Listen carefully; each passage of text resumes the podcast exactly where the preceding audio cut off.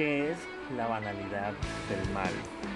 En realidad no es un concepto cerrado, sino que una concepción con muchísimos elementos, una categoría con muchísimos elementos, acuñados por la filósofa judía alemana Hannah Arendt.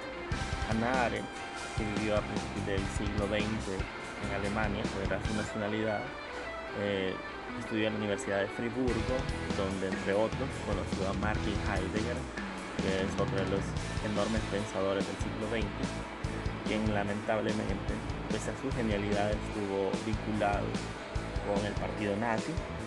Por el contrario, Hannah Arendt tuvo que huir por su, por su calidad de judía, tuvo que huir en vista de todas las leyes que se empezaron a promulgar.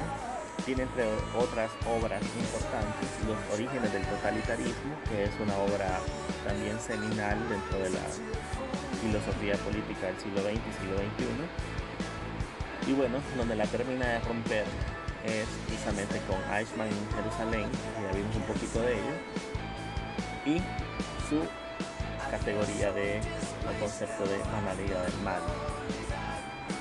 Solo para hacer un, un pequeño análisis histórico, decir que el mal siempre había una especie de, esfuerzo teórico por separar el mal del hombre.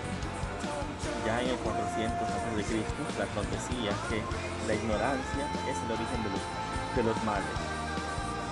Quien hacía el mal, quien realizaba un delito, quien cometía actos reprochables, no es porque lo hiciera en sus cinco sentidos, sino que era un ignorante, es decir, muy cercano a un animal, alguien que no podía controlar sus impulsos, alguien que no conocía, que no sabía, alguien que odiaba lo que era la naturaleza humana, lo que era el hombre, lo que era el amor por el prójimo, etc. Esta idea de la ignorancia tiene que ver con una omisión, con un no hacer. Es decir, el hombre naturaleza no es malo. El mal llega cuando ignoro cosas, cuando soy un animal, cuando no tengo conocimiento del daño que puedo estar haciendo. Más adelante, en el 1500-1600, Maquiavelo también en su clásica, en su clásica descripción del hombre, dice el hombre es malo por naturaleza. Bueno, este es muy contundente. Maquiavelo que era más desconfiado y que se manejaba en el ámbito político, como alguna vez vimos, eh, consideraba que en ese ámbito muchos hombres sacan algunas de las peores facetas. Por último, el filósofo francés eh, Jean-Jacques Rousseau dice que el hombre sí es bueno por naturaleza, quien lo corrompe es la sociedad. El niño nace, es bueno, es una tabula rasa, como decía Locke, y es la sociedad, los estímulos, lo que viene recibiendo, los que lo convierten en un ser de muchas ocasiones hacia el mal. Bueno, de Platón a Maquiavelo y, y Rousseau nos saltamos casi 1500 años, 2000 años. Entonces, ¿qué pasó en esos 1000, 2000 años? 1000 años, 1500 años, 2000 años. ¿Qué pasó? ¿Cuál es la concepción del mal? Pues la concepción del mal en ese tiempo, desde Platón hasta Maquiavelo, hasta Rousseau, hasta Hobbes, estuvo muy influenciada, por ustedes saben, la religión, por la iglesia. La iglesia era la que dominaba en ese ámbito la filosofía teológica o la teología o la iglesia, la fe, era lo que determinaba que era bueno y que era malo. Y en esta ocasión tampoco significó para la iglesia que la maldad era intrínseca en el hombre, sino que atribuyó la maldad a elementos como el diablo, el demonio, incluso era castigado. Quien actuaba mal, no fuera malo, sino que se había dejado seducir por las fuerzas oscuras, por las fuerzas del mal.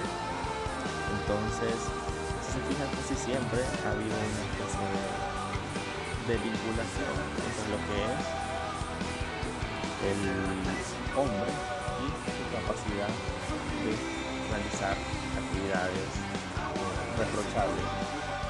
Luego en Maquiavelo también es una exageración al, contrario, es decir, el hombre es malo por naturaleza. Y bueno, Rousseau le responde, no es que sea malo, sino que la sociedad lo corrompe. Entonces, ¿dónde ubicamos al mal?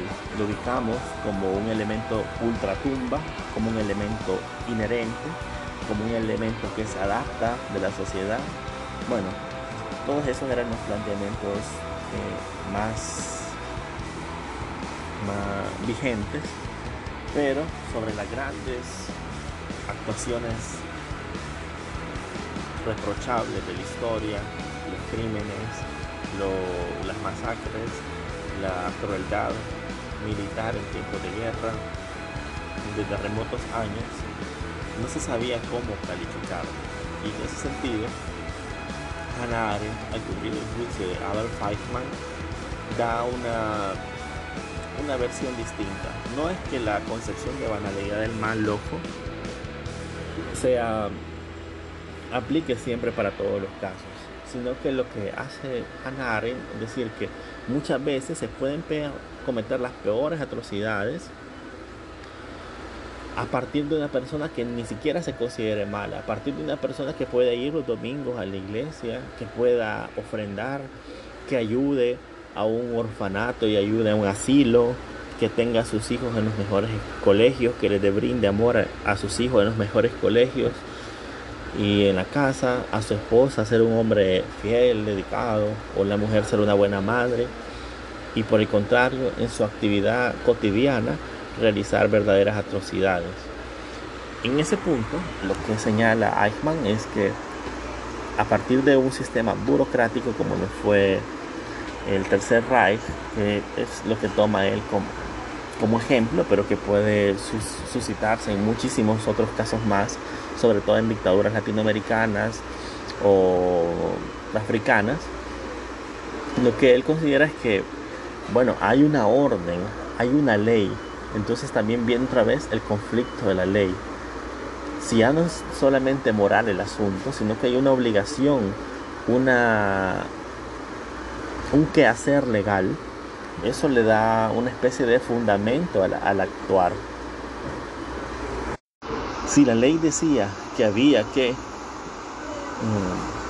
deportar judíos a los campos de trabajo, así los conocían ellos, para Polonia, pues para él era el cumplimiento de la ley. O sea, aunque esos judíos hubieran nacido en Alemania y en la, norma jurídica previa ellos hubieran sido ciudadanos, pues ya no importaba. La nueva ley decía que ya no eran ciudadanos y había que expulsarlos a esos campos de trabajo.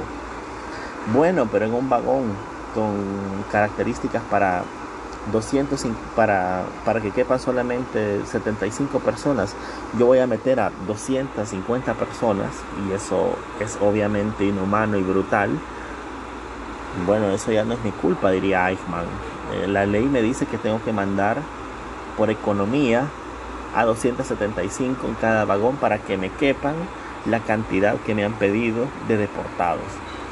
En fin, lo que hace eh, lo que describe Hannah es que el, que actúa deja, se inhibe de pensar como lo hace o como lo explica perfectamente en, el, en la última arenga, en la última clase que se ve en la película, que ustedes espero hayan visto, lo que dice que lo peligroso es cuando el hombre, cuando la persona, cuando el ser humano deja de pensar, cuando no cuestiona la ley y omite todo fundamento moral, cuando deja de ponerse en los zapatos del otro.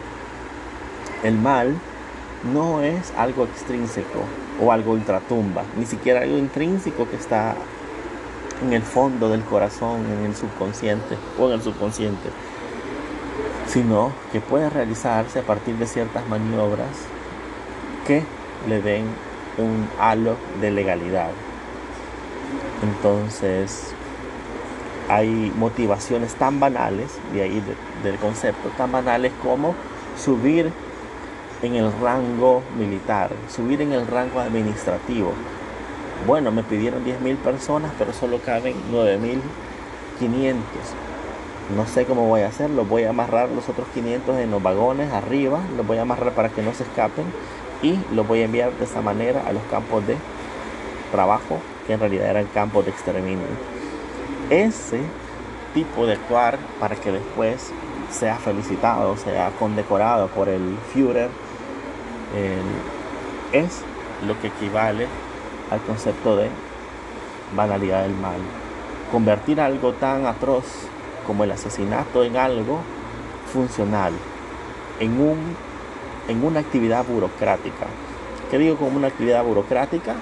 Burocracia se entiende como todo aquel grupo social que está configurado por los trabajadores del, del sector público y que están sometidos esos trabajadores a las leyes y a las normas emitidas por el sector público. Es decir, burocracia no es intrínsecamente un concepto negativo de lentitud, de ineficacia, no. Burocracia es aquella, que incluso podríamos decir clase social, que eh, trabaja en, el sector público del Estado, que está sometido a las normas jurídicas del sector público. Yo sería en ese caso parte de de la burocracia. Y como parte de la burocracia, tengo que someterme a las normas jurídicas que me faculta para hacer o no hacer dentro de esa burocracia, dentro de ese entramado jurídico administrativo.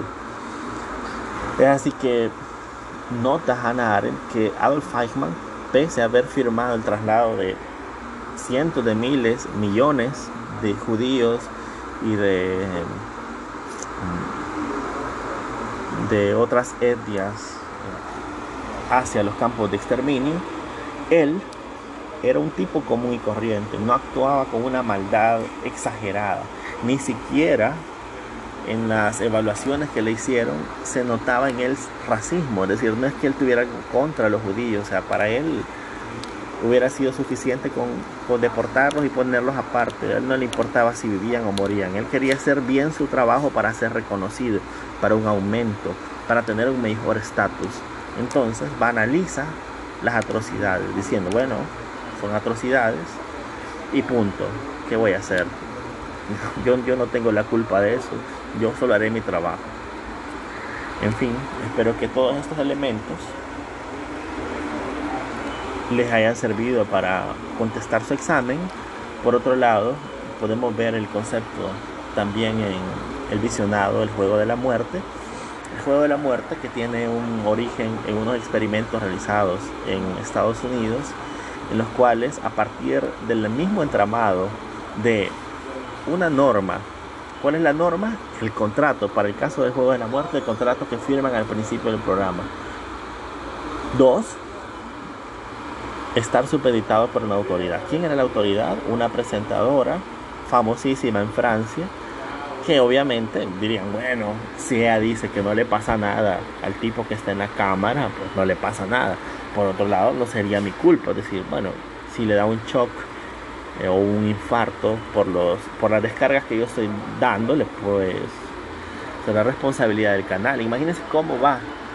Otro punto es a, tomar en cuenta sería la presión, que también lo determina Hannah Arendt en el concepto, que tiene que ver con, bueno, si todos lo hacen, lo voy a hacer. Si el Führer lo dice, si un hombre que se levantó de la ceniza de las, de las barracas de la Primera Guerra Mundial a ser el líder de 80 millones de personas, como dice por ahí también el documental, ¿cómo no le voy a hacer caso? El Führer es el líder. Si lo dice esta presentadora famosísima que sale en todas las portadas, si me lo dice el público que está tan alegre y contento allá atrás, ¿por qué no lo voy a hacer? Si sufre el de la cámara, bueno, pero es que él también firmó, es decir, él también tiene cierta responsabilidad, o sea, eso no es mi culpa que él le pase algo. Entonces, ese tipo de raciocinio, ojo, ese tipo de raciocinio empieza a convertirte en un mero instrumento de otras intenciones. Bueno, espero que esta comentario les sirva para formular sus respuestas. Y nada, les mando un saludo y feliz día.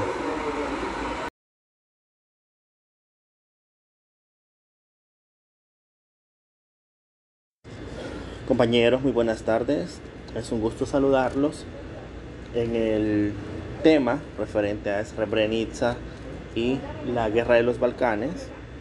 Tema que es la base de nuestro segundo parcial. Debo decir que ya he adjuntado al aula virtual los materiales referentes a este segundo parcial, aunque no he subido las preguntas aún puesto que quería realizar algunas explicaciones previas para que ustedes puedan encontrar un poquito más aplanado el camino y sobre todo porque son necesarias, ¿verdad? No, no solo puedo poner ahí los documentos sin explicación previa. Pues bien, la descripción de los, de los instrumentos que se han adjuntado al aula virtual a partir de la carpeta son uno, la Convención de Ginebra para la Prevención y Sanción del Delito de Genocidio, que es la base de este ejercicio, el instrumento legal vinculante, hard law, que es el fundamento de este parcial. Dos, he adjuntado un informe de Amnistía Internacional referente al, a la ex Yugoslavia, es decir, un informe de amnistía en los años 91 al 96 más o menos, Ustedes bien saben que Amnistía Internacional es una de las ONG más prestigiosas en cuanto a defensa, denuncia, protección de derechos humanos a nivel mundial.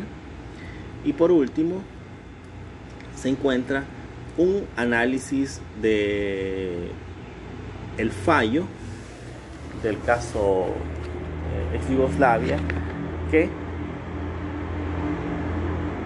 se desprende del resumen de fallos y sentencias de la Corte Internacional de Justicia. Las páginas a analizar son las 189 y las 195. Esas están descritas en la carpeta y bueno, ustedes la podrán buscar en el documento. Por último, para formular su parcial, también deberán o podrán consultar un vínculo que he adjuntado que te remite a, al análisis de referida sentencia del caso ex Yugoslavia. Todos estos documentos son recomendables de leer, incluso pueden responder a partir de mi explicación, de esta explicación que van a recibir ahora, pero claro, su respuesta va a ser incompleta, así que es necesario que se sumerjan un poco en el caso. Ya los visionados les han dado una una pista, muchas pistas de hecho de lo sucedido en esos años y en esta ocasión vamos a ampliar. Pues bien, a partir de la caída del muro de Berlín y de la disolución de la Unión Soviética, la, la base sobre la que descansan aquellos países del este de Europa que tenían regímenes comunistas, entre ellos Yugoslavia, en los Balcanes, así como Letonia, los países eslavos, eh, todos, estos, todos estos lugares eh, sufren un verdadero cisma interno, puesto que se acaba, se termina o, termina desvaneciéndose la, la guía ideológica de estos países, también hasta cierto punto el, el apoyo económico, pero sobre todo en el caso de la ex Yugoslavia fallece el que era su presidente, para muchos dictador Tito II. Este presidente era en realidad una figura emblemática que pudo mantener después de la Segunda Guerra Mundial y en el régimen comunista a una Yugoslavia en la época eh, social, mucha cohesión, mucha homogeneidad dentro del Estado yugoslavo, es decir, en las repúblicas balcánicas, en los estados balcánicos, ahora conocidos balcánicos, eh, existe una variedad étnica importante, desde los eslavos, los musulmanes, los ortodoxos, los griegos, los que vienen de la del catolicismo ortodoxo, el protestantismo, eh, los prorrusos incluso, los comunistas propiamente dichos, los liberales. Entonces, en la ex Yugoslavia, el presidente Tito II, que era una figura emblemática, él logró mantener también a base de fuerza. Todas estas identidades nacionales, estas etnias, estas identidades religiosas durante casi medio siglo, pero que a partir de la, del fin de la Segunda Guerra Mundial, pero perdón, a partir de la caída del muro de Berlín, del régimen socialista en la Unión Soviética y de la muerte de su presidente, todas estas identidades nacionales en ese boom que fue la apertura al mundo de todos estos países del este, estas identidades nacionales empiezan sus luchas independencistas. Entre ellos, los serbios, que son una de las grupos dominantes de lo que es la Yugoslavia, eh, tienen ciertos conflictos y ciertos problemas enormes con la parte musulmana que vivía en esta zona. Por eso algunos de los lugares más complejos en la guerra fueron Croacia, donde había una gran cantidad de, de musulmanes, así como Bosnia y Herzegovina. Y es precisamente en Bosnia donde se encuentra nuestra ciudad objetivo de estudio, que es, Srebrenica. Pues bien, el, la etnia más poderosa, por así decirlo, en, mayor cantidad, en mayor preponderancia étnica, política, em, ideológica, dentro de la Yugoslavia, la conformaban los serbios. Y estos serbios eh, obviamente querían homogenizar el Estado y una de sus principales víctimas o objetivos fueron los musulmanes. En 1993, eh, ex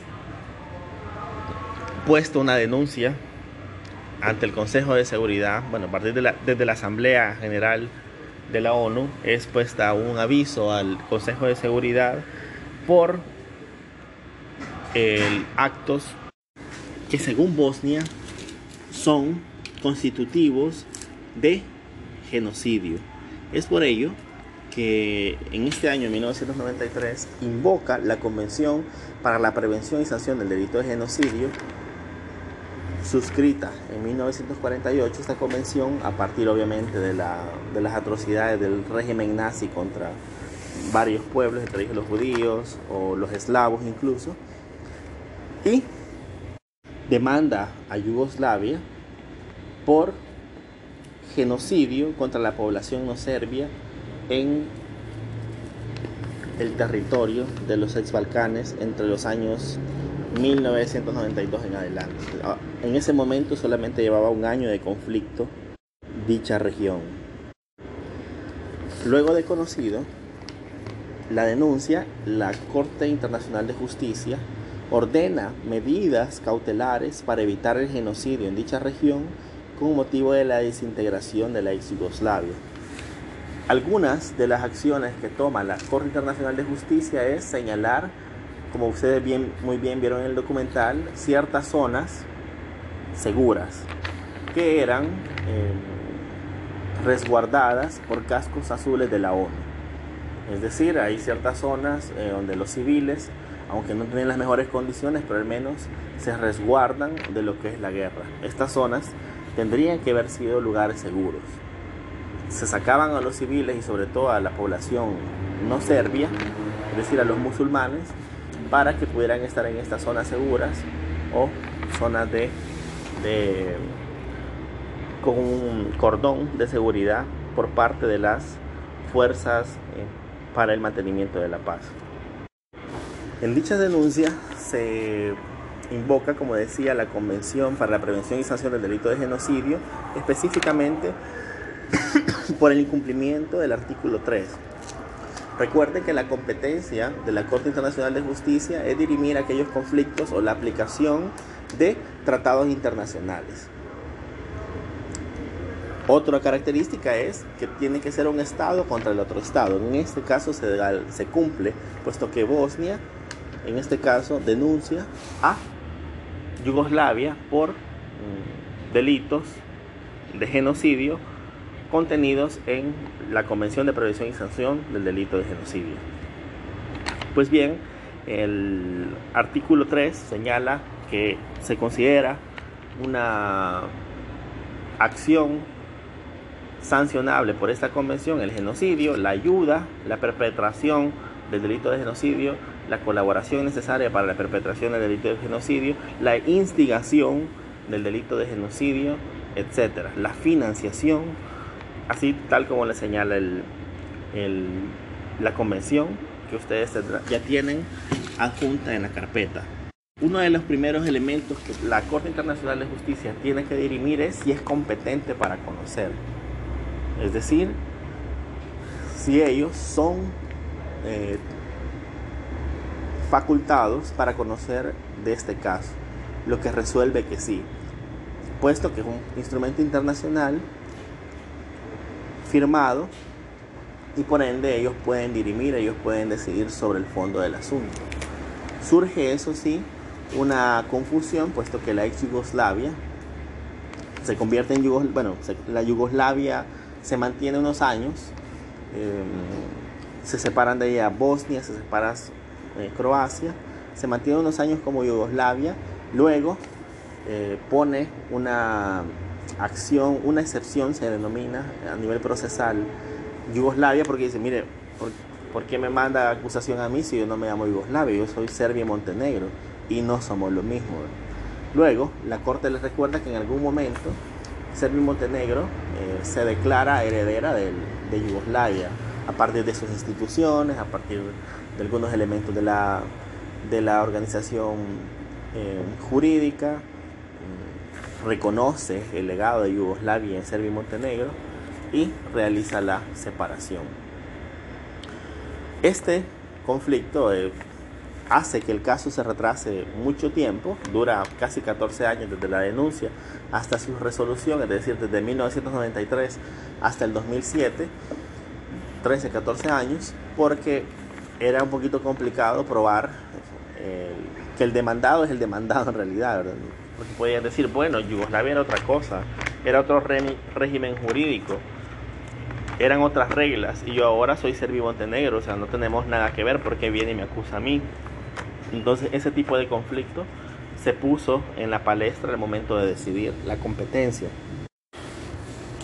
Otro de los puntos importantes que deben de tomar en cuenta en estas lecturas es primero, que se cumple el hecho de que es Estado contra Estado los que establecen o activan la Corte Internacional de Justicia y otro, que la Corte Internacional de Justicia tiene la oportunidad para establecer responsabilidad penal de un Estado contra otro. Ustedes me dirán, bueno, la responsabilidad penal, ¿a qué se refiere? Que no es la privación de libertad. Y de hecho esa era la gran polémica la gran polémica que se estableció en, esta, en este conflicto. En el análisis que ustedes leerán, se dice que la Corte Internacional de Justicia sigue los parámetros en este punto de lo que fue el, Tribunal Especial para los Juicios de Nuremberg, en los que se establece que no existe responsabilidad penal para un Estado, un ente abstracto, sino que es personalísimo. Por ende, solo pueden responder por responsabilidad penal para el caso por la violación o incumplimiento del, de la Convención para la Prevención del Delito de Genocidio personas individuales, es decir, personas particulares. Y como la Corte Internacional de Justicia solamente dirime, bueno, yo les estoy haciendo un spam enorme, ¿verdad? solamente dirime conflictos Estado-Estado, no podían condenar penalmente a ningún funcionario de la ex Yugoslavia. Entre las grandes críticas, bueno, ya no sigo con las grandes críticas de esta sentencia porque espero que ustedes puedan llegar a ellas, ustedes puedan concluir en ellas, las van a leer porque ahí están y espero que ustedes puedan profundizar en dichas críticas, en dichos avances también porque hay un avance, hay un avance puesto que los estados fueron sentados en el banquillo de acusados por un delito. Solo puedo decir que el, el si bien es un avance esta, este proceso, eh, sí se ve la, en la dificultad del CIJ de poder condenar a individuos. Aunque esto es suplido en gran parte por los tribunales especiales que fueron conformados por el Consejo de Seguridad para el caso de la guerra de Yugoslavia. Es decir, si bien en la, Corte Internacional de Justicia se verifica que el derecho internacional humanitario en ese punto es un poquito difícil de acceder, se crea por suerte lo que es el Tribunal Penal para la Yugoslavia, así como en su momento se creó el Tribunal Penal de Nuremberg o posteriormente el Tribunal Penal para los delitos cometidos en Ruanda, por ejemplo, que son tribunales penales específicos y que son la base, como habíamos hablado en algún momento, de la Corte Penal Internacional. Luego de esta pequeña reseña de 16 minutos del caso de Srebrenica, eh, espero que puedan leerla, terminar todos los videos, espero que ya los hayan visto, hacer las lecturas necesarias y solamente esperen el contenido del parcial. Muchísimas gracias, feliz tarde.